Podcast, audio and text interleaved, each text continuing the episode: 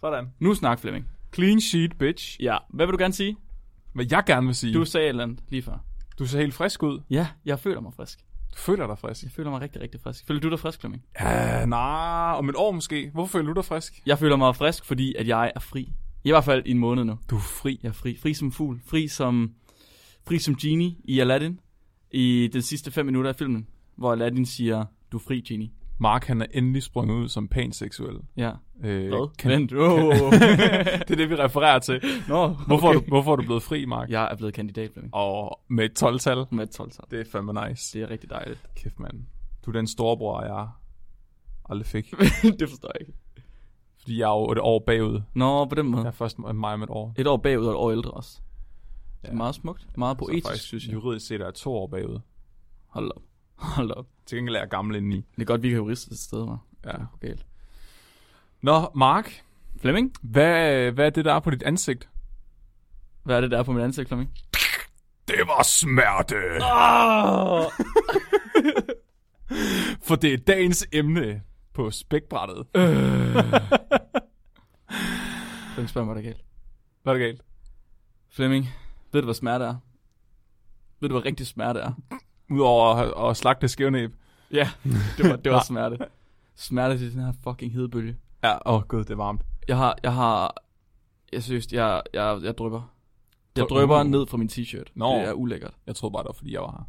Jamen det, Selv Sergi synes, Men det, det er det- varmt, det er og Sergi urelateret. han er fra Barcelona. ja, det kan man bare se. Det er fandme, det, det sidder klamt, det her. Men det er også bare dansk varmt, altså sådan, sådan drivhusvarmt. Det er Ja. ja. sådan ulækkert varmt i Danmark ja. altid, sådan, fordi det er så fugtigt. Det Bliver Og vi- bare sådan, Ja, og vi, jeg synes, vi, vi gør det godt i og med, at vi også snakker om vejret her i Danmark. Men vi vil godt have lov til at sige, at vi offrer os altså for jeres skyld og er her i studiet, som bare er trippelvarmt oh, af alt andet. Der er også noget skum overalt på væggene. Ja. Er det, og vi kan ikke åbne vinduerne. Hvis vi gjorde, så ville I ikke kunne høre os. Det er meget forfærdeligt. Det er virkelig hårdt. Så vi har ikke noget tøj på. Nej, det er faktisk det er et godt afsnit i dag. Jeg er meget godt tilfreds. Ja, men øh, du har bestemt dagens emne, smerte. Smerte, Ja, hvorfor vil du gerne snakke om smerte, Mark? Er der noget øh, sådan terapeutisk? Øh... det kunne være sjovt, hvis det var. Jeg, jeg føler jo ikke smerte, faktisk. Det Nej. er en del af min, øh, min genetik. Det er noget, Ja, ja. af fra min ja. ja. far. Det ved jeg ikke, du... Nå, Nå, jo, jo, jo, jeg har godt hørt lidt om, øh, om Uffes øh, smerte. Ja, Ja, så så den er temmelig høj. Præcis, så jeg, jeg, sy- jeg ved jo faktisk ikke, hvad det er. Altså, det eneste, jeg nogensinde har følt, det er følelsesmæssig smerte. Og det må vi heller ikke rigtigt. Det er sådan lidt et tabu, der hvor jeg kommer fra. Hvornår har du følt følelsesmæssig smerte? Ah, men det, det er en historie til en anden dag, Flemming. det Okay, synes ja, jeg. ja. ja. ja. Skævnæb var, var en hård historie. Ja, jamen, det- Titanic var en hård film. Løvernes konge. Ikke sjovt. Nej. Så, øh, så jeg, jeg er super interesseret i det der smerte. Hvad, hvad fanden er det for noget? Så, så jeg synes, at Nå, jeg det vil handler- gerne... Det er simpelthen dig, der skal uddannes her. Det tænker jeg. Jeg vil gerne Okay. involvere spækbrættets lyttere i min uddannelse i, hvad smerte er. Og nu er jeg jo lige blevet øh, kandidat i molekylærbiologi, så nu lad os lære noget mere. Det er, ligesom, det er ligesom det der Muppet Show, at vi sådan skal ud med børnene og snakke om de forskellige følelser. Og så, Ups, i er godt nok sur, var. Det er sur, det er, når den røde lille trold inde i en, den hopper og skriger, Mark. nu skal, vi skal ind og se inderst inde med dig. Det, det, kan- Så Alfred, det var smerte.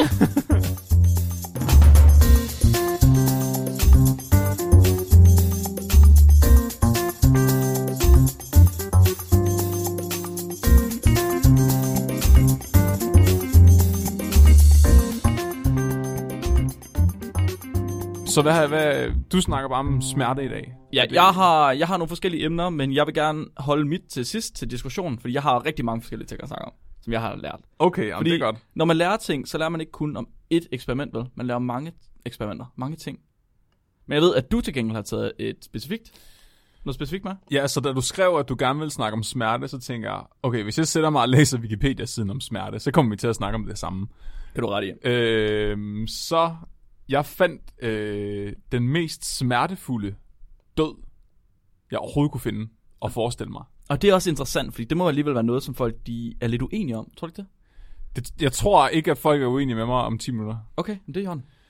Så øh, Vi har ikke sagt velkommen til Spækbræt endnu. Nej, det kan vi også godt. Ja. Ja. Velkommen til Spækbrættet. Din bro til vanvittig videnskab. Hvor vi ja. Ja. forklarer videnskab, så alle kan forstå det. Og så er vi i gang. Så det, det var det. Nu Det var kører det intro, I vi. fik. Ja. Hvad? Tak for det. Ja. Så det sjove er... Okay, jeg ved ikke, om det er sjovt, men, det, men, men han hedder faktisk ham her, der har, der har undergået den her død. Han hedder faktisk Auchi. Okay, vent. Ham her, der har undergået den her død, du er allerede for langt fremme. Der, er- der er simpelthen en mand, der er død af et eller andet. Ja, og hans død er så det, jeg vil karakterisere som den mest forfærdelige død, jeg kunne forestille mig. Og han hed Auchi. Ja, Au. ja. At han hed øhm, Hisashi Auchi, og han er fra Kina. Fra Kina. Øhm, og øhm, det, der er sket, det er, at han har arbejdet på et, øhm, hvad hedder det, et atomkraftværk. Ja. Og har han været tekniker sammen med to andre, som hed øh, Masato Shinohara og Yota Det navn, det er virkelig, der er noget betydning bag dem. Ja, øhm, og det her f- øh, atomkraftværk, det hed, det findes ikke længere, men det hed... Nej, undskyld, han var ikke kineser. Det var racistisk af mig. Han var japaner. Flemming. Ej, Flemming, det gjorde du ikke. nej, Flemming, det er det værste, man kan gøre. at du gjorde det. Kineser og japaner, det må man aldrig forveksle. Det er næsten lige så slemt, som at forveksle en svensker med en dansker. Ja, det. Hold da op. ja. Jeg Men- er ikke sikker. Vi kan noget, eller, eller noget, eller fortsætte, Tak. synes jeg. Undskyld, Kina. Eller skal jeg sige undskyld til Japan? Begge to. Jeg tror, at japanerne hader kineserne, mere end kineserne hader japanerne. Måske. Når man kigger på 2. verdenskrig. Måske. Nå, men øh, han var tekniker på det her facilitet, som tidligere hørte under The Japanese Nuclear Fuel Conversion Company. Og her slog han en verdensrekord. Fordi han blev den person i verden, som blev udsat for den højeste mængde radioaktiv stråling i noget menneske nogensinde. Okay. Han fik så meget radioaktiv stråling på et splitsekund, at det ville have svaret til, at han havde stået inde i epicentret af atombomben over Hiroshima. Nej, er det rigtigt? Ja. Så han, havde, han fik 17 sieverts øh, radioaktivitet øh, på sig, eller i sig, igennem sig, vil man sige. Hvor man siger, at 8 er det, der normalt skal til, for at man dør. Og han fik 17. Ja. Man siger, at 50 millisieverts er den maksimale årlige dosis, man vil acceptere for folk, der arbejder på de her steder. Altså det er milli. Hold da op, så han har fået...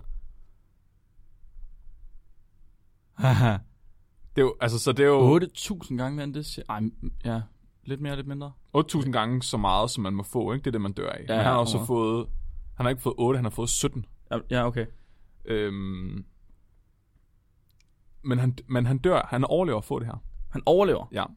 Så det, der, I hvor lang tid? så det, der sker, det er... Og, det, og det, der, det er et godt spørgsmål, det med, hvor lang tid han overlever. For det er lidt det, det handler om, det her. Fordi øh, jeg, grunden til, at jeg troede, det her var i Kina, det var på grund af videnskabsetikken omkring det her, og hele menneskerettighedstingene. Okay. Fordi han kom måske til at leve lidt længere tid, end man ville mene var humant efter det her. Fordi der var nogle videnskabsfolk, der var meget interesserede i at se, hvad der sker med menneskekroppen, efter den er blevet udsat for så meget radioaktivitet. What? Så de holdt faktisk liv i ham for at se, hvad der sker. Nej, var det ulækkert. Det er mega ulækkert. Er bare- det rigtigt? Bare vent. Så det, der skete, det var, at den 30. september 1999, der var ham her, øh, Auchi, ude sammen med sine to kollegaer på det her kraftværk. Og de havde syv spande med sådan noget uranylnitrat opløsning med.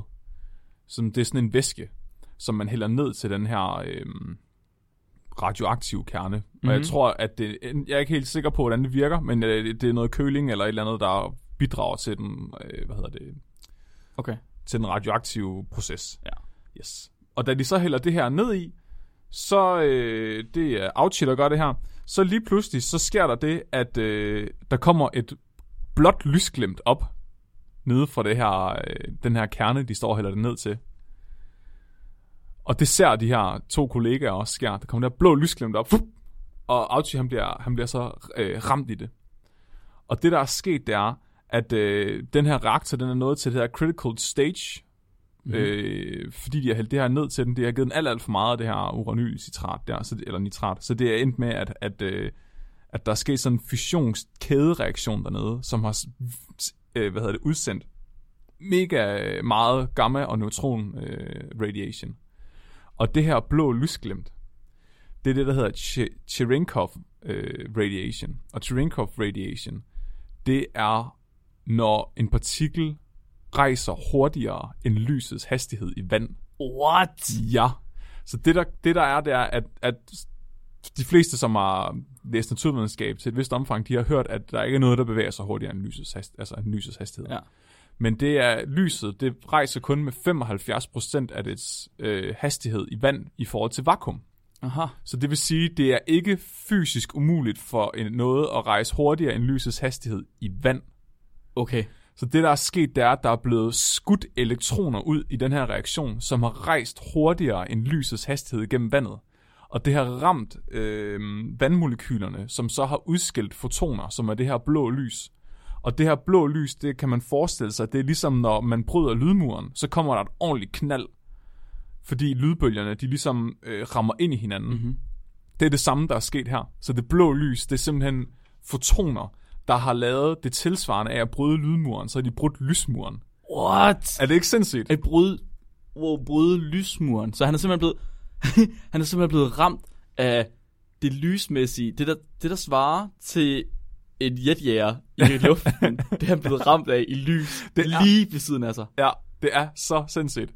Det, og, og det siger du, at han overlever? Ja, ja, han havde det faktisk fint bagefter. Okay, okay, okay. Prøv lige at forestille dig. Har du nogensinde prøvet at få taget et billede af- med et kamera med en skarp blitz, uden at du opdagede det? eller uden at du vidste, at det blev til at tage det? Nej, Hvordan jo, har jeg, du det? lige pludselig får man den, ikke? Ja, Så lige fuck. pludselig så klik, Ja. ja. og så blitzer den, og så, Ja, ja. og, så, og så står man bagefter, øh, hvad skete der? Prøv lige at tænke på det, men jeg kunne forestille mig, at man ganger det med en million eller en milliard eller et eller andet. Altså, det, jeg kan... Jeg forestiller mig, jeg forestiller mig samtlige af de film, hvor man ser øjnene, der bare begynder at ryge og brænde og f- altså smelte væk. Det er det, jeg forestiller mig, der vil ske. Men åbenbart ikke, så han havde det fint nok. Han fik lige taget et lille billede, og så, øh, Så, øh, så var han ja, videre, ja. ja. Det, så fandt de fotoet nede i bunden af den reaktor der. Så der er faktisk der er skrevet en hel bog omkring den her hændelse. Nej, er det jo, jo. rigtigt? Hold da op. Øh, og der er lavet rigtig mange interviews med øh, også de her to kollegaer, og måske og, jo også med Autis kone selv, Okay. hvor de så har fundet ud af, hvad der ligesom er sket. Så er det lige, jeg har lige set Chernobyl, så jeg er jo totalt nede med sådan noget her. Og det har jeg også. Ja. Ja. Så lad os lige blive enige om, at Chernobyl er en god serie. Ja, Godt. Chernobyl er en god serie. Det er en og god vi er serie. ligeglade med de der kreative... Øh, til, øh, hvad hedder det? Creative fri- friheder. friheder, de ja. Ja. har taget sig af. Det er lige meget. Det, altså, det, det er en fed serie, og sådan det var. Man kan godt mærke, det er amerikanere, der har lavet den. Jo jo. Men den er god. Ja, den er virkelig god. Ja. Ja. Øhm, nå, men så det, der er sket i det her øjeblik, det er, at øhm, Auchi, han står ved den her, t- øh, det her hul og hælder spanden ned i. Shinohara, han står på platformen ved siden af ham, og Yokohava, eller Yokokawa, han sidder ved et skrivebord øh, nogle få meter der, fire meter derfra. Mm-hmm. Og de ser det her ske. De ser det blå øh, lys, og så øh, går gamma-strålingsalarmen øh, alarmen af og begynder at bip. Så det, der sker, det er så, at de, de skynder sig selvfølgelig at komme fucking væk derfra. Ja, det er klart. Og ligesom i Chernobyl-historien, så øh, i den her historie, så var de også meget, meget længe om at evakuere. Nå. Så øh, der er rigtig, rigtig mange mennesker, der på lang sigt er blevet syge af den her stråling, fordi at de var lang tid om at evakuere og sådan noget. Der var folk, der var lige ved siden af, der først blev evakueret efter 4,5 timer. Er og sådan det noget. rigtigt? Også selvom de godt vidste, at det her det er noget fucking lort. Ja. Yes. Øh, Nå.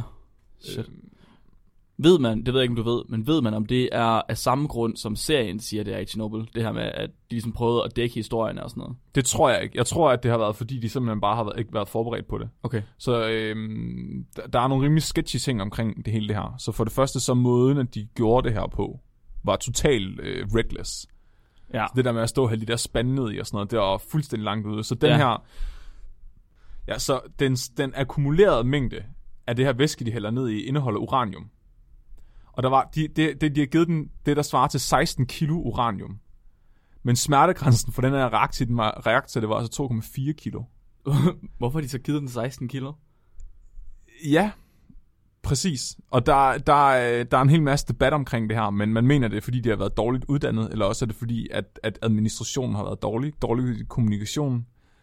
Øh, der har været mange ting omkring hele det her atomkraftværk, som er ret sketchy, men jeg har ikke sat mig så meget ind i det. Jeg har mest fokuseret på ham med Auchi. Du er ikke nået så langt i historien nu om Auchi, men jeg vil godt sige, at indtil videre, i den her meget, meget korte introduktion, der synes jeg, at Auchi han er selv udenom det. Ja, og det er faktisk også det, at den japanske regering når frem til. det er rigtigt. Ja, ja, det er sgu den egen skyld. Ja, så øh, de her to kollegaer, de får også øh, en hel masse stråling. Så ham her, Yokokawa, han får øh, tre øh, sieverts, og det er ham, der sidder ved skrivebordet, og ham, der står på platformen, han får 10 Sivert er en sjov enhed, det har jeg ikke hørt før. sieverts. Siverts. Er det, øhm, så hvis man får de her, så du sagde syv Siverts skulle det til, for at man døde af det. Men det er vel for, at man dør af det sådan hurtigt, tænker jeg. Ja. Ja. Og mindre stråling må gøre, at man altså får cancer i løbet af Ja, nogle en vis år. mængde år. Ja. Ja, at, at man får cancer tidligere, end man normalt ville have gjort. Ja, ja, ja. Det er en enhed, der er deriveret ud fra ioniseret Ja, så det radioaktivitetsdoser. er SI-enheden for absorberet radi- øh, radioaktivitet. Nå, så det er ikke bare, det var meget, man absorberer. Ja, okay. Ja. Nå, men det der så sker, det er, at ham her, Auchi, han bliver sendt til et hospital omgående. Ja. Han begynder at, bl- at kaste op. Ja, det kan man forestille sig. Ja, og det gør ham her, den anden også, der er stået på platformen, han begynder også at kaste op. Så de Ja. kommer omgående på et hospital, og så sker der det, at forskere hører om det. Oh, Nej. nej. Og der kommer forskere fra hele verden for at møde ham Er det rigtigt? og se, hvad der sker. Ej, hvor ulækkert. For de vil gerne bruge ham som model for, hvad der sker ved menneskekroppen, når den bliver udsat for så store mængder radioaktivitet. Så de begynder at observere ham, og så begynder de at lave eksperimenter omgående. Det er super respektløst. Og Og der beslutter de sig for, at de vil holde ham i live så længe som overhovedet muligt. bliver han spurgt? Nope. Hvad i alverden? Åh, ja. Så dag 1, han bliver kørt til hospitalet, og da han kommer derud, så er der ikke så meget at se på ham. Så han øh, er i godt humør, han joker, han øh, har det egentlig ikke særlig dårligt, han har kastet op lige da det er sket, men det er sådan det. Hans hånd, den hånd, han har holdt ind over hullet, den er hævet en lille smule, det er det. En lille smule. Ja. Det er det. Og så hans mave, senere på dagen, hans mave begynder at sulme en lille smule op, han bliver sådan lidt oppustet. Okay. Det er simpelthen fordi hans indvold er ved at dø inde i hans krop. Ej! okay, det skal man ikke grine af, men jeg håber, det er okay, at grine af den her historie, fordi jeg kan ikke lade være. Det bliver du nødt til, fordi den er simpelthen så tragisk, at, man, at hvis du ikke griner, så ved jeg ikke, hvad fanden Det du gør. er tra- tragikomik i dag. Ja, så han joker med sygeplejerskerne, og han snakker om, at han snart får det bedre, og han snart skal til hjem. Okay. Så tager de nogle øh, radiografiske billeder af hans knoglemarv. Den er død. Ej! Død. Yes. Så tager de øh, billeder af hans kromosomer. De er væk. De er væk. Nej, det passer ikke. Det er Det er ikke- det er så ikke rigtigt. sindssygt. Jamen, Så er der ikke noget tilbage af ham. Han har fået så meget radioaktivitet, at alt arvematerialet i alle hans celler bare er blevet fuldstændig scrambled.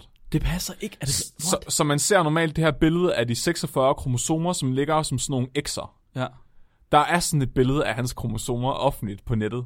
Prøv at google det. Det er bare... Det ligner øh, sådan noget alfabetsuppe, der har stået natten over. Altså, Prøv, det prøv lige hjælp mig med at stave til hans navn. øh, Auchi. Ja. Ja. Så ligesom Auchi med et i til sidst, og så søg på Okay. chromosomes. Auchi, chromosome. Der er også billeder af Auchi i, i det her forløb. Dem vil jeg ikke råde jer til at google.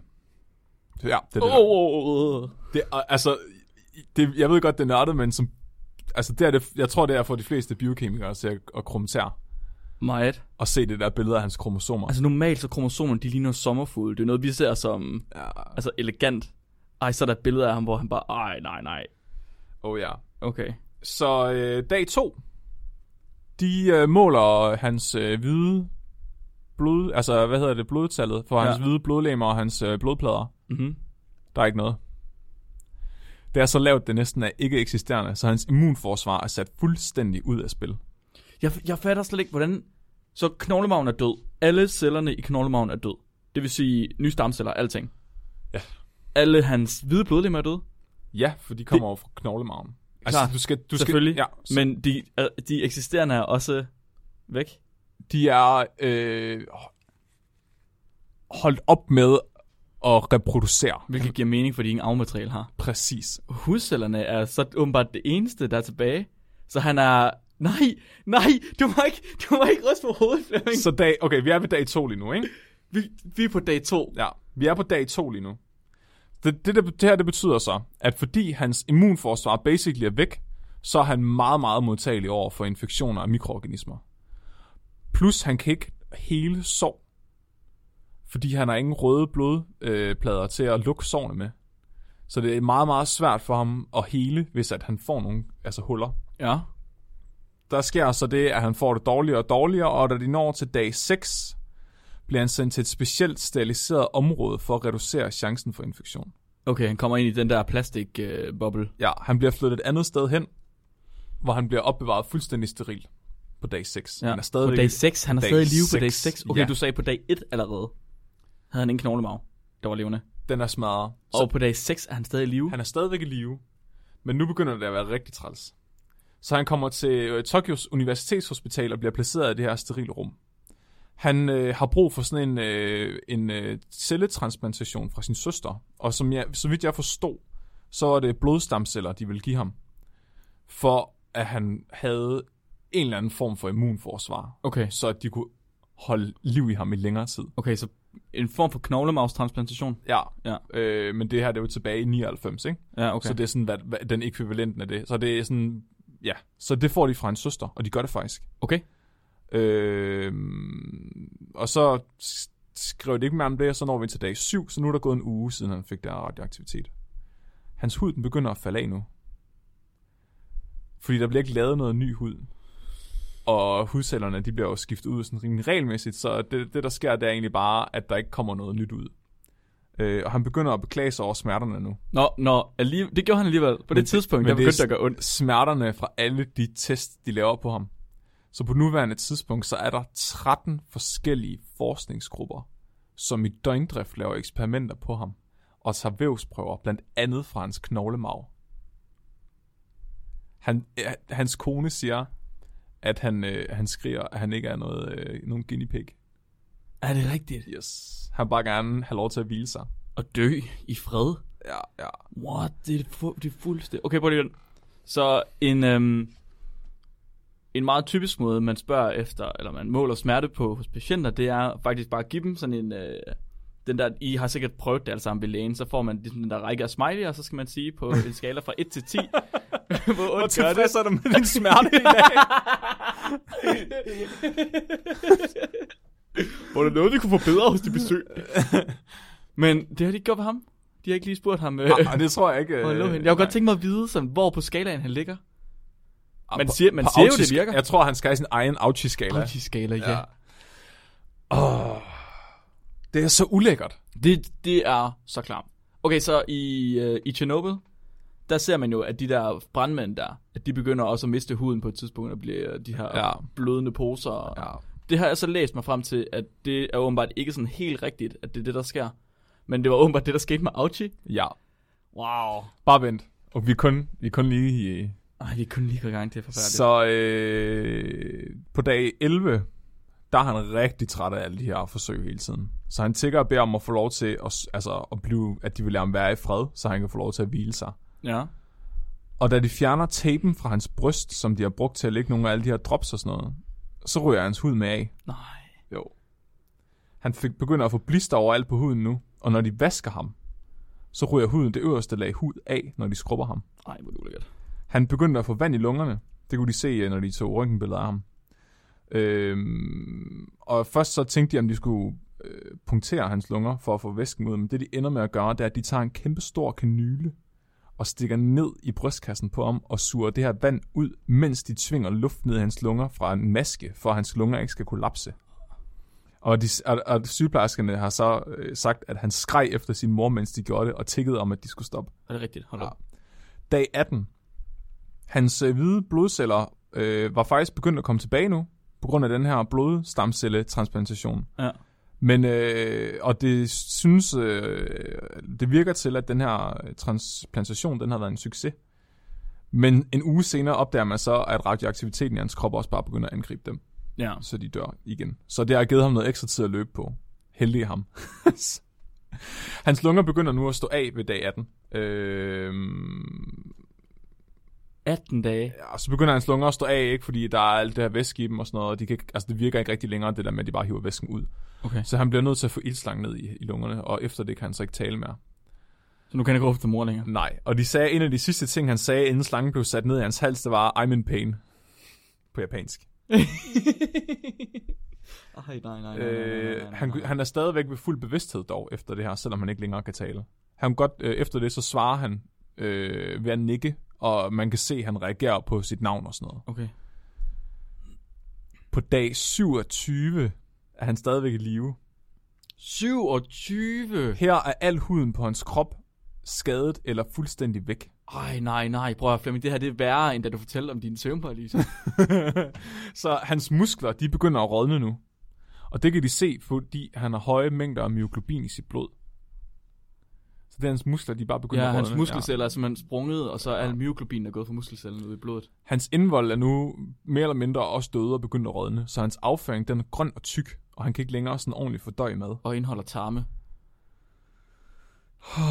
og muskler. Hans øjenlåg er der ikke længere. Han kan Ej. ikke lukke øjnene. Hans kone har sagt, at øh, nogle gange blødt det ud af hans øjne, så det ligner han græd blod. Hun er, hun er der simpelthen. Hun bliver simpelthen ved med at stå ved hans side. og kigge. Yes, yes, yes, yes. Øhm, Vil du det? nej, oh, ja, jeg tror, jeg havde nakket ham. Ja, for helvede.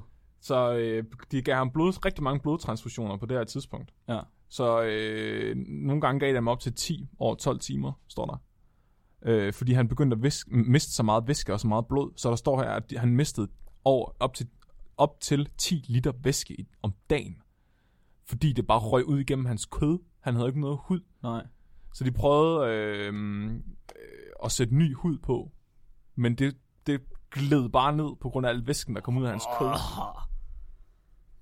Ja. Så på dag 50, så øh, begynder han at skide blod. Øh, hvilket tyder på, at der er gået hul i hans indvold. Undskyld, sagde du lige dag 50? 50. Og han er stadigvæk ved bevidsthed. Det er fucking to måneder. Og han er stadigvæk ved bevidsthed. Og han har ikke længere nogen hud. Og det er her, de så virkelig går all in på at prøve at sætte ny hud på ham. Det er det billede, du lige så af hans ryg, hvor de har sådan en hel masse, sådan, ligner sådan en patchwork af øh, hud, de sætter på. Altså, det ligner, det ligner seriøst bare... Så jeg fandt lige et billede på Google, når man, når man googler ham. Det ser forfærdeligt ud, det her. Det ja. ligner det der fra Chernobyl. Altså, det er ligesom at sætte tape på noget, der er vådt. Ja, og det Øh. ligner, at de har sat masser af plaster på. Masse, ja, masse. Altså, jeg, jeg tror, jeg tæller i hvert fald 100 stykker hudplaster her. Og det ser ikke ud, som om det virker. På dag 59, der holder hans hjerte op med at slå. Så dør han. Men så genoplever de ham. Nej! Stop! Stop så! Men så går hans hjerte i stå igen, Ja, for helvede sgu da. og så genoplever de ham. Og så går hans hjerte i stå igen, og så genoplever de ham. Han får hjertestop tre gange på dag 59. Please sig, han dør af det. Det gør han ikke. Nej! Og efter det, der holdt hans lever op med at at virke, så de putter ham i dialyse. hvad er det for nogle psykopater, altså? Han, øh, efter det her, holdt han helt op med at reagere på at blive rørt øh, ved eller talt til. Men øh, det tydede stadig på, at han havde bevidsthed, fordi at hans øh, øjne de reagerede på lys, så hans hjerne var stadigvæk aktiv. Han var ikke hjernedød. Men han var, st- altså... Det er ulækkert. På dag 81 beslutter de sig for, at det ikke længere er humant at genopleve ham, hvis han Nå, skulle dø. det mente jeg alligevel på dag 1 og fucking 80. Det er tre måneder inden. De begynder nu at skrue ned for medicinen, de giver ham. Og de holder op med at give ham så meget blod, som de har gjort hele tiden. Hvilket fører til, at hans blod begynder at pumpe langsommere. Hvilket resulterer i, at der begynder at gro muk på hans kød. På- Det tog ham to dage efter det her at dø. På dag 83, der døde Auchi. Han døde simpelthen. Efter 83? Efter, efter, nej, nej, nej, prøv at høre. Han døde efter, at han bare begyndte at mugne. Ja. Kunne I lige for... Kunne du, for hold nu op. Hold nu op. De lavede en obduktion af ham efter det her, og det viste sig, at samtlige muskler og organer var i forrådelse på dagen, hvor han døde. Det eneste, der ikke var rådent, det var hans hjerte. Fordi det er selvfølgelig hele tiden pumpet blod.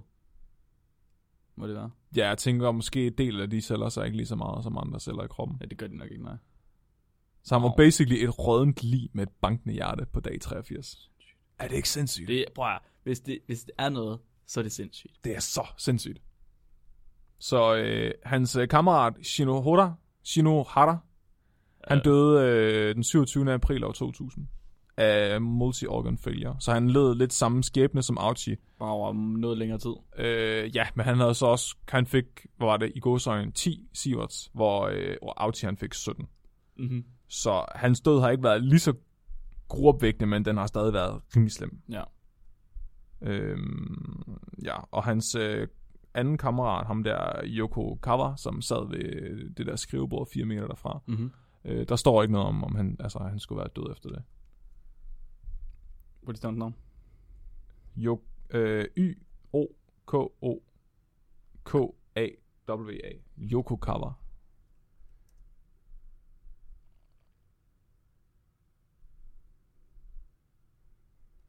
Men det de så finder ud af efter det her, det er så, at alle måske ikke synes, det var lige etisk, det her, der skete. Nå. Og det er derfor, der har været så meget coverage på det, og der er skrevet en hel bog om det og sådan noget. Mhm. Fordi mm-hmm. det, er, det er simpelthen så sindssygt. Øh, der står jeg, at Yokokawa han blev, øh, var på et hospital i 6 måneder, og så blev han sendt hjem. Okay. Men jeg tror ikke, jeg ved ikke, jeg, Jeg, jeg, kan, har ikke ikke, fundet jeg, noget kan, om ikke hans død. lige, jeg kan ikke lige finde noget om, at han er død, nej. Nej, så efter det her, så øh, har man gerne ligesom vil pege fingre på, hvad fanden der er sket, ikke? Altså, hvordan kan det her ske? Og de sagde, japanerne finder så bare ud af, at det var human error. Human error. Ja, Mm-hmm. så øh, det der øh, atomkraftværk, det blev så fuldstændig automatiseret efter det. Mm. Og øh, fik nyt øh, neutronmonitoreringsudstyr. Hold op.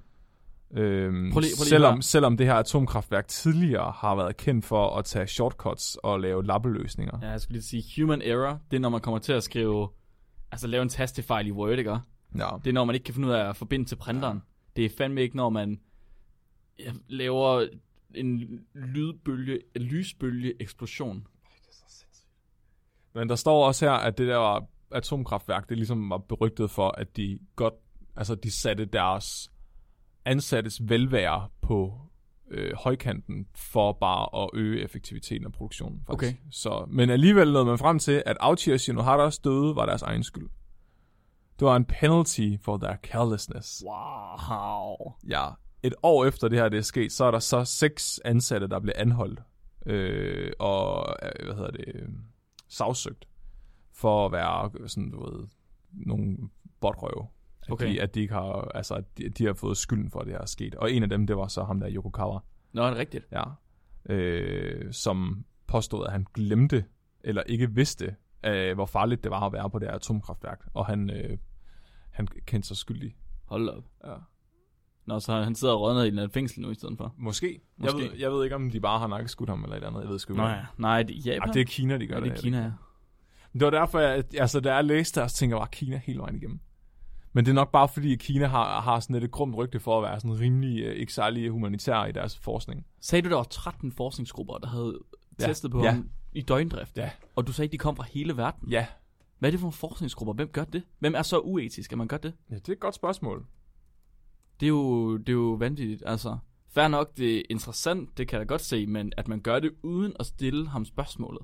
Må vi? Det er jo sindssygt. Det er jo, altså... Det, det er så respektløst, som noget overhovedet kan være. Jamen, det er sindssygt. Det er sindssygt, at man, at man har kunnet slippe afsted med det, ikke? Altså, Det er en vanvittig historie. Altså, det lyder jo ikke som... som det lyder som fiktion. altså efter at have læst det her, hvis jeg nogensinde blev udsat for sådan mega meget radioaktivitet, så tror jeg, jeg havde hygget mig en uge, du ved, bare øh, drukket og taget stoffer, og du mm. Mm. ved, alt det, man ikke må, og så er jeg gået ud og så er jeg fandme Så du- skudt mig selv. Ja, slugt dit hav- havlgevær. Hold kæft, mand. Ej, det er sindssygt. Det kan jeg faktisk godt forstå. Det er virkelig, det er faktisk, det er virkelig den situation, hvor man får at vide, at du har den her mængde data at leve i. En dag Ja, tilbage. præcis. og så er det bare med at gå ud og lave alt det, man ikke må. ja. Shit, mand. Det er jo fuldstændig vanvittigt. Men, så vi kan forestille os, hvor ondt det gør, eller vi, vi kan prøve i hvert fald, men vi har faktisk ikke rigtig nogen anelse om det. Nu kan vi høre, hvordan han har skrejet, og hvordan... Men ja, det, der har gjort mest ondt, har jo nok i virkeligheden været alle de der tests, de har lavet til at starte med. Jeg tænker ikke, at man, altså... Jeg, jeg ved ikke, om man kan mærke, at ens indvold, de rådner. På et eller andet tidspunkt, på et eller andet tidspunkt, så går næveenderne jo i stykker. Ja, right. ja ja, især og... Og- i nekrotisk væv, ikke? Altså, hvis man har koldbrand, for eksempel, det mærker man jo ikke. Nej. Og man kan sige, altså smerte, det kommer jo af de øh, nerveender, som de der nociceptorer, Ja. som mærker en bestemt form for følelse, og så siger den, det her det er smerte, og så er det hjernen, der ligesom, hvad hedder det, interpreter, altså der tolker det. Ja. Ja, ja. Så på et eller andet tidspunkt, Smerte findes kun op i sit hoved. altså det er vel ikke engang løgn. Juridisk set. Juridisk set. Videnskabeligt set, Flemming. Nå. Det skal jeg sige. Naturvidenskabeligt set. Det skal jeg sige. Det var på et eller andet tidspunkt, så har han bare ikke kunne mærke smerte længere. Og så må det jo være...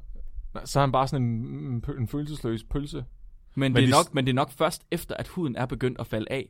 Og prøv lige at tænke på, så noget af det, der gør aller, aller, aller, aller mest ondt, det er, når vi mærker ting uden hud.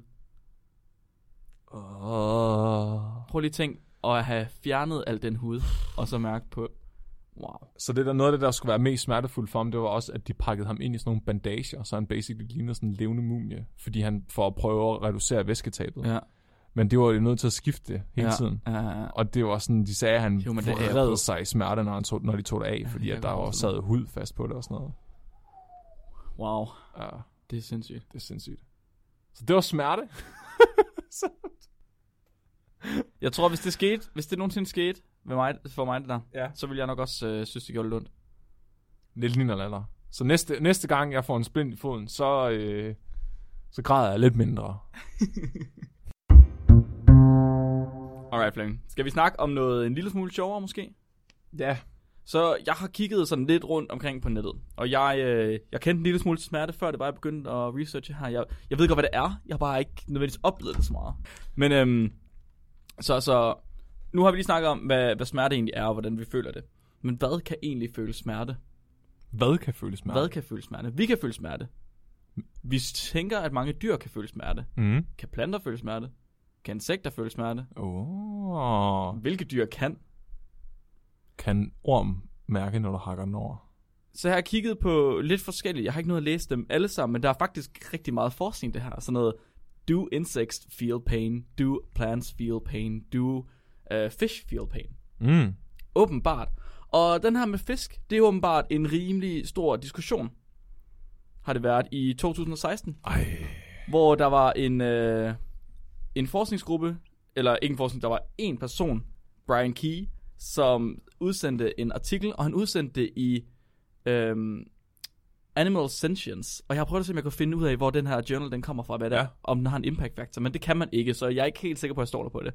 Er det Så vores ikke- sentience? Så jeg er ikke helt rigtigt ud. Han ser til gengæld rigtig nok ud. Han har et flot overskæg, og øh, ligner en videnskabsmand. Han ligner sådan en til beerfest. Han har simpelthen han har simpelthen skrevet en artikel, der hedder Why Fish Do Not Feel Pain. Nej, hvad? Ja. Det, er det en videnskabelig artikel, eller er det et review, eller hvad er det? Det er en videnskabelig artikel. Har han lavet forsøg? Øh, nej, det ser ikke sådan ud. Det ser ud som om han bare prøver at forklare det ud fra... Så det han prøver at forklare det ud fra, det er ud fra fiskenes øh, neurologi. Altså hvordan deres hjerne er, er ført sammen. Fordi som vi sagde lige før, så måden man ligesom føler smerte på, det er ved at man har nogle nerveender rundt omkring, Mm. mm. som kan differentiere mellem hvad for en form for følelse man laver. Ja. Så det at jeg sidder og, og rører ved uh. Flemmings hånd lige nu, Uh, Det var ikke smerte, det der. Det er ikke smerte, det, var er glæde. Oh, glæde ligefrem.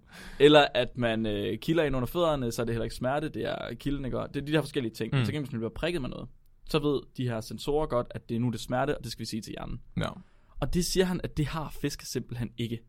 De har ikke den her, de har forskellige neuroner, og de har heller ikke det center i hjernen, som skal differentiere mellem de her følelser her. Så en fisk, den ved ikke, at det er smerte, den føler, hvis den føler noget. S- tæ- Måske føler de kun smerte.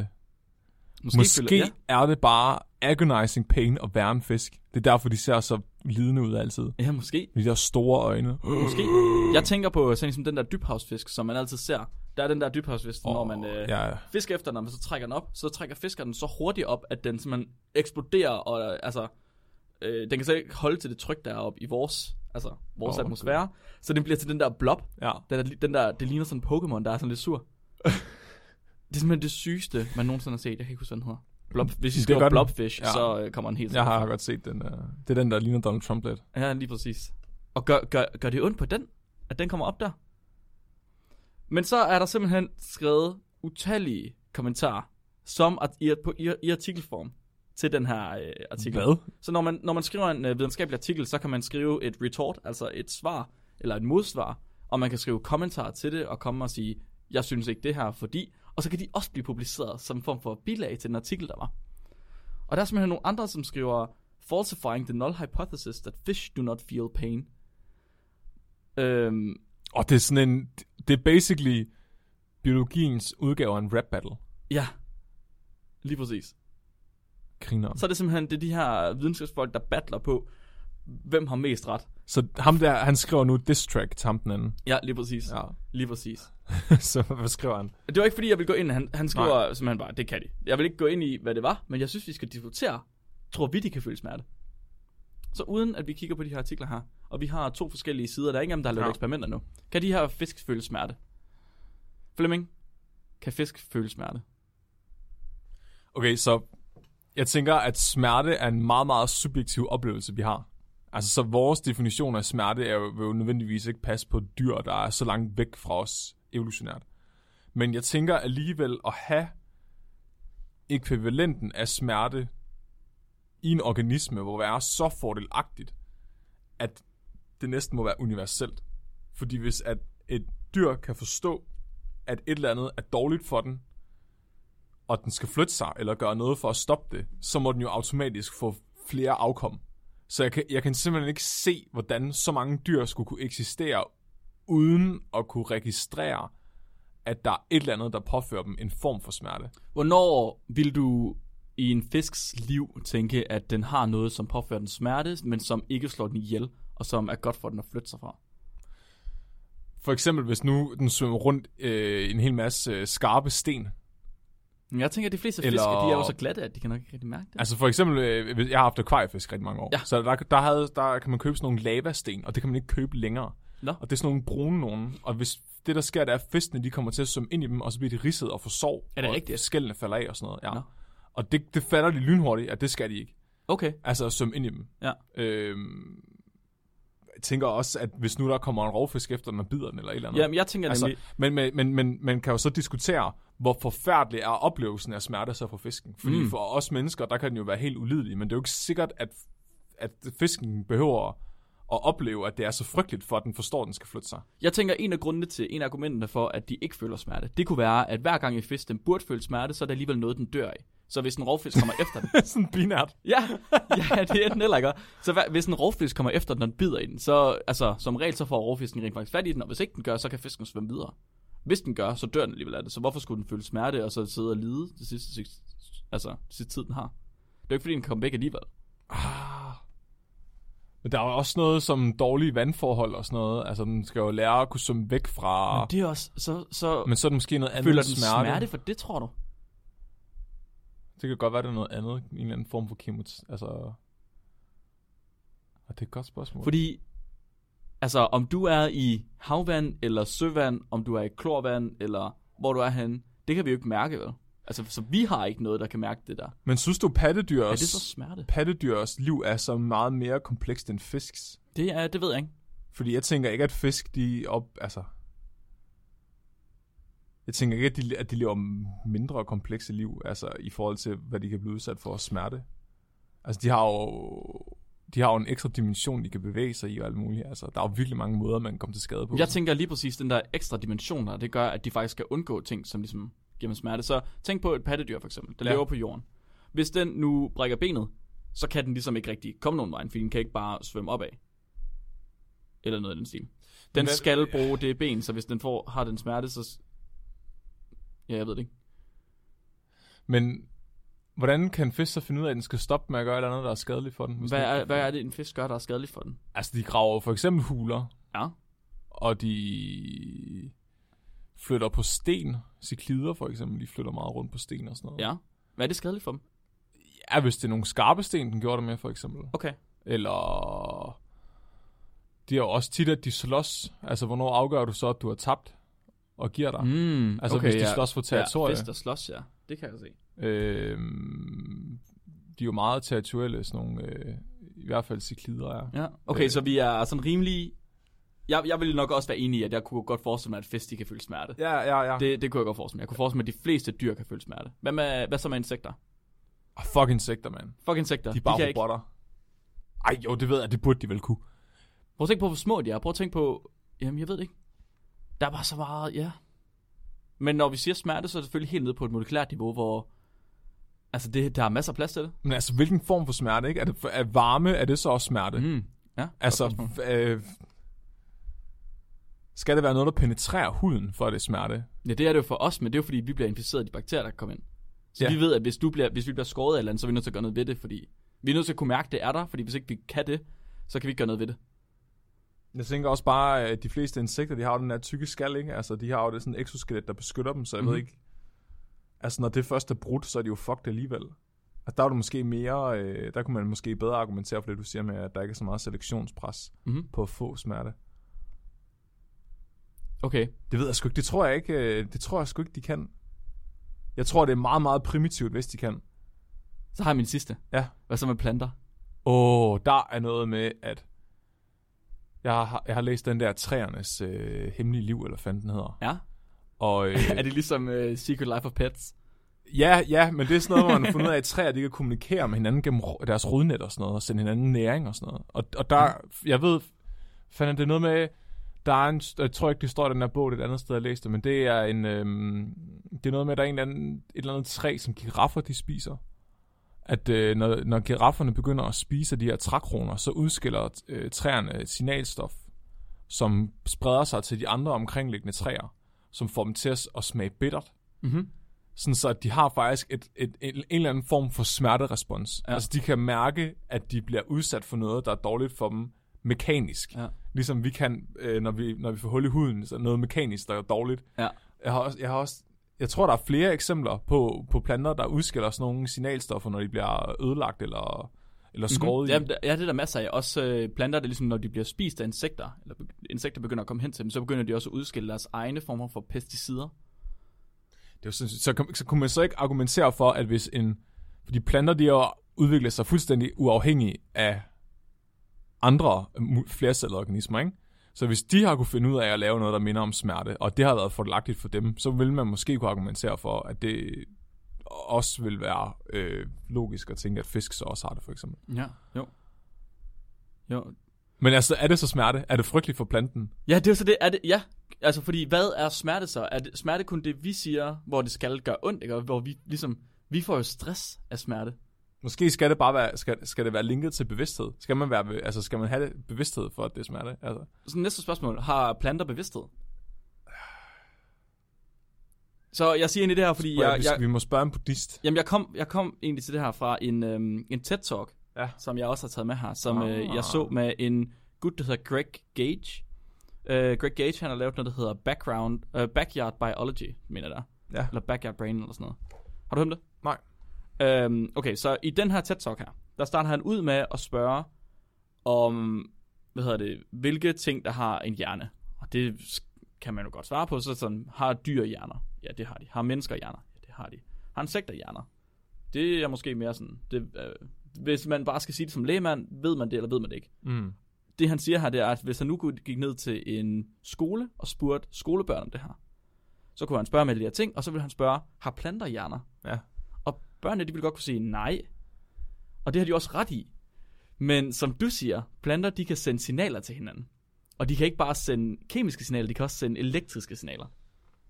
De er hjernen. De, de er en hjerne, så i den her TED-talk her, der demonstrerer han med planter, hvordan at øh, de laver et elektrisk signal, ligesom vi gør med ioner. Altså, ja. ja.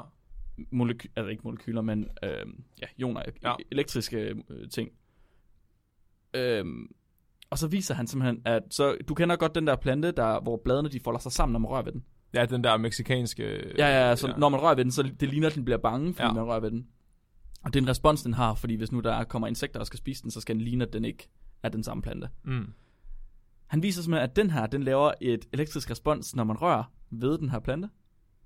Så bagefter, så tager han en, øh, en kødende plante. Sådan en, der spiser fluer. Ja, Ja, en sådan- meget lille en. Venus Øhm, Ja, fluefanger. lige præcis. Og så siger han, at den her kødende plante her, den kan tælle. Hele hans talk her, det handler om, hvordan de kan tælle. Det er fordi, de har sådan nogle små hår, de her kødende planter. Ja. De har nogle små hår til at sidde inde i munden på dem. Og hver gang man rører ved de her hår her, så får de det der elektriske signal, som vi også ville få op i hjernen, hvis der var vi der var nogen rørt ved os. Og det er jo meget fint. Ja. Ja. Så kan man røre ved det her hår en gang, så sker der ikke noget. Men hvis man rører ved det her hår to gange, inden for 20 sekunder, så lukker den. Oh, det skal lige være helt sikker. Den skal være helt sikker på, at der er en flue inde i, fordi hvis den ikke er helt sikker, så bruger, skal den bruge nærmest hele dagen på at åbne sig op igen. Ja. Så det kræver super meget energi for den. Den skal være helt sikker på, at der er noget inde i den. Og ikke nok med det. Så det er fint nok. De kan tælle, de kan mærke elektriske signaler. Jeg, var, jeg synes, det var sejt, men det var ikke sådan, jeg var overvældet. Nej. Men så tager han nogle af de der krokodillenæb, vi kender fra fysiklokalet på, i folkeskolen. Mm. Mm. Sætter han et på øh, den der øh, kødende plante, og han sætter et på den der plante, der bliver bange. Og så rører han ved den der plante, der bliver bange, to gange. Og så lukker den kødende plante sig. Wow, så han lavede sådan en neurologisk bro mellem dem. Lige præcis, de kan simpelthen bruge hinandens k- elektriske signaler til at kommunikere. Ej, hvor er det sindssygt. Er det ikke sindssygt? Det er sådan noget fucking avatar-shit. Så hvordan kan, skal vi ikke kunne sige, at det ikke er en eller anden form for stress, de får, hvis der man rører ved dem, eller man skærer i dem, eller et eller andet? Hvad fanden skal veganere spise nu? Hvad fanden skal veganere spise nu? tofu. Er det det eneste? Hvad tofu kommer også fra en plante, gør det ikke det? Jo, De kan ikke spise noget. det, Det, det er bare lavede ærgerligt. bønder, er det ikke det? Jo. Det er bare, prøv at, høre, tofu det er måske det værste, man kan få. Det er sådan, hvor du har taget Det er ligesom altså, hakket oksekød, men bare værre, fordi her der tager du hele planten og dens børn og dens venner, og så smadrer du dem sammen til den her masse, hvide masse. Og så siger du, det er noget andet. Jamen, det er faktisk næsten kylling. Du må blive nødt til at på en eller anden måde kunne leve i sollys, altså. du skal blive til en plante selv. Måske kan man spise alger. Fuck alger. Fuck alger. Ja, Men alger kan vel også føle noget så? det tror jeg ikke. Tror du ikke det? Ej, de er så dumme. De er så dumme. Ej, hvor er det det? Jamen, det er sindssygt. Planter, de er ret seje. De er ret seje. Og der er også noget med, at de der, altså, øhm, man kan se, at de store træer ude i skoven, mm-hmm. som har fået lov til at stå der rigtig længe, Mhm. Ja. det kalder de modertræer. De kan ligesom genkende, hvad for nogle træer, der er deres eget afkom mere eller mindre. Er det rigtigt? Ja. Og de sender næring ud til dem gennem deres rodnet. Sådan så, at selvom at de egentlig ikke er i nogen... Altså, så de små træer, der egentlig ikke får særlig meget lys og næring på grund af alle de andre store træer i skoven, så det store modertræ sørger for, at de klarer sig. Nej. Jo, men det der er problemet, Det det er er jo, hive mind. at når man når jeg er skovbrug, så kommer man jo altid ud og fælder de største træer. Ja. Og så dør alle de andre Så du ødelægger hele den her, det her øh, symbiotiske forhold, Ja. ja. der er. Og det er det samme, men der, man, man kigger på øh, nogle kornsorter, mener man faktisk også kan gøre det her. Sådan, så hvis du har en hel mark, mark, så, øh, så kan de sende næring til hinanden, hvis der nu er en del af marken, der er, hvor de ikke får så meget næring, så kan de sende ud gennem rodnet ned til dem. Men fordi vi har forædlet dem så meget, så har de mistet den her evne på et eller andet tidspunkt. Så der er nogen, der kigger på i økologisk landbrug og gå tilbage til nogle af de ældre kornsorter, for ligesom at få den her egenskab tilbage. Det synes jeg er ret sejt. Det er ret sejt. Man lærer alligevel lidt om planter, som man ikke havde regnet med. Jeg går altid og tænker, at planter, det er sgu noget af det altså, kedeligste. De er sgu ikke, sgu ikke interessante, men alligevel, altså, at de har den her form for altså, primitiv hjerne, men stadig noget, der minder om en hjerne, ikke? Og at de rent faktisk kan dele den. Det svarer lidt, det her eksperiment, han har lavet på ham, de to planter her, det svarer lidt til det, man gjorde med frøben dengang tilbage i 1800-tallet. så gennem strøm, eller hvad? Ja, ja, lige præcis. Ja. Ja. Gav dem strøm for at se, at de bevægede sig, for at se, at, det var, at nerverne reagerede på elektricitet. Det gør man jo op med menneskelig. Ja, Så det, kan du komme ud og se Ja, sådan nogle ja, ja, ja, det er opvisninger. det er rigtigt, ja. Så var der sådan folk betalt, og så kom du ind, og så sad det sådan en stor sal, og så havde de bare et lige, de begyndte at give stød. Ja, det har vi ikke haft det med. Jo, vi har snakket Det tror jeg, om det. vi har Jeg, snakket jeg mener, om der var et eller andet med, at der var en eller anden dame, der faktisk bare var skindød, der vågnede op eller sådan noget. Og løb. Nå, det kan være. Jo, Så måtte det ikke det mere. Det er sindssygt. Men det er også sådan, så kommer man virkelig til at tænke på, hvor anderledes liv på andre planeter egentlig kunne være. Mm-hmm. Ikke fordi liv er opstået, øh, multicellulært liv er jo opstået to gange her på jorden, uafhængigt af hinanden, ikke? så der er planter og, og dyr. Og, de er, og vi er så forskellige fra hinanden, ikke? men vi laver alligevel nogle af de samme ting. Altså, så de, at planter har alligevel fundet ud af, at det er smart at kunne føle smerter, og det er smart at kunne kommunikere med hinanden og sådan noget, men måden, de gør det på, er så anderledes, at vi ikke engang vil genkende det som liv, måske. Altså, Ja. ja. jeg, jeg tænker bare, hvordan liv så kunne være udviklet på alle mulige andre måder på andre planeter. Men de må jo så alligevel måske have nogle af de her fællestræk med os, at de kan registrere øh, ting, der er dårlige for dem, og altså ligesom bakterier. Altså de kan registrere, hvor Ja. ja. der er næring, og hvad der er dårligt, og hvad der er godt, og hvor mange der er omkring dem, og sådan noget. Altså, men hvor anderledes de så gør det, ikke? Det er en interessant tanke. Det, vi kom lidt væk fra smerten nu. Jeg Noget væk håber, fra smerten. at der er en planet, hvor der er, øh, hvor der er nogle dyr, der har en, en numse hjerne. Der er også en planet til dig, Flemming. Ja. det skal nok være noget. Det er sådan noget Rick and Morty humor, det her. Skal vi nu også snakke om en sidste ting? Fordi en sidste ting, jeg havde fundet. Fordi jeg lavede det der, hvor jeg bare lige googlede smerte. Ja. Og øh, når man gør det, så kommer der et meget, meget, meget kendt eksperiment frem. Ja. Men øh, kender, du, kender du det eksperiment, der hedder Milgram-eksperimentet? Ja. Det handler ikke decideret om smerte, men det er, det er interessant nok alligevel. Så øh, Milgram-eksperimentet, det har I mange af jer nok hørt, det var et eksperiment, hvor... Øh, hvad hedder det? Der, øh, volunteers, frivillige, de kom ind i til et andet eksperiment, troede de, hvor de så fik at vide, at de skulle administrere eller give en form for stød til en person, der sad på en anden side af glasset. Og den her person på den anden side af glasset har så været en person, der ligesom var en skuespiller. Og så den her stød, som de frivillige de kunne give, det blev så gradvist højere, højere, højere, indtil det på et tidspunkt ville svare til i virkeligheden noget, der kunne slå en anden person ihjel. Og så prøvede de ligesom at se, hvis nu der var en autoritetsfigur, altså en forsker, så sagde til den, at de skulle blive ved med at øge det, om de så rent faktisk ville gøre det. Hmm. Og det er lavet rigtig, rigtig mange gange, det her eksperiment. Og i de fleste tilfælde, så viser det det samme, at folk, de, hvis de har en autoritetsfigur, så gør de det rent faktisk. Så giver de simpelthen stød til folk, de dør af det. Det er sjovt. Det er lidt sjovt. Ved du, hvorfor man lavede det eksperiment? Nej. Til at starte med. Man ville se, øh, man havde jo en idé, og om, at fra 2. verdenskrig, der Nå. Nå. sagde man, at de her øh, nazistiske, hvad hedder det, oberster og officerer og sådan noget, de Ja. ja. bare fulgte ordre. Ja. Ja. Og så har man haft en idé om, at det kan man ikke, man kan ikke bare følge ordre, og så slå folk ihjel på den her måde. Men det var så det, de ville prøve at vise med det her eksperiment, at hvis man følger en autoritetsfigur, der har autoritet nok, så kan man godt slå ihjel, uden at man, altså man gør det modvilligt, men man gør det alligevel. Mennesker er bare for. Mennesker er fucking for. Også selvom det kommer til smerte. Det er også derfor, man kan komme ud på universitetet og lave eksperimenter i sommerferien. Fordi en autoritetsfigur siger, du skal. Ja, forvent. Åh. Åh, åh, Flemming. Forventning. Tusind tak, fordi I lyttede med. Tak, fordi I lyttede til vores øh, afsnit om smerte. Vi håber ikke, at det gør alt for ondt på jer at høre om øh, Auchi eller andre. Så øhm, vi er rigtig glade for folk, der skriver ind til os, og øh, folk, der sender videnskab ind til os. Så det må I rigtig gerne blive ved med. Det kan I gøre på vores øh, Gmail eller på vores Facebook. Og øh, hvad har vi med, vi skal plukke? Vi har, vi har en webshop, og der er ikke særlig mange af jer, der har besøgt den her webshop i lang tid, og det irriterer mig lidt. Fordi øh, jeg, jeg bruger lidt tid på at kigge på den her webshop her. Så øh, kunne, I ikke, kunne I ikke godt gå derind, og så lige se, om der ikke er en t-shirt eller en øh, kop, som I kunne tænke jer? Det, øh, det kunne da være rigtig, rigtig fint. Ellers vil vi ikke være venner Ja. med jer. Ellers vil I ikke være venner med jer med. I skal også dele spækbrættet med jeres venner. Ja. Det er også rigtig vigtigt. Sørg for, at der er andre, der hører det her meget interessante øh, show Smertefulde afsnit. smertefulde afsnit. Og ellers så tror jeg bare, vi skal sige tak for i dag. Og så Ha- Flemming Flemming husk, hvad du... represents.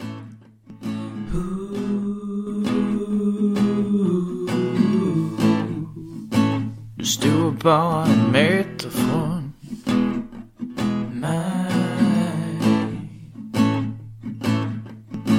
Ja, du så rätt när jag från späckbrädet Var tisdag ger jag dig och vetenskapen min respekt och Kablar upp armarna på min blå t-shirt och ger dig vetenskapen som du aldrig någonsin hört uh.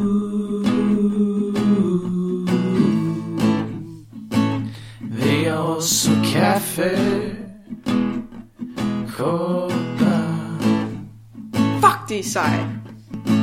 Och det är koppar som Mark designat själv Gör nu dig en tjänst, se till att köpa en Och glöm nu inte att berätta mer om oss För ju fler som lyssnar, det bättre förstås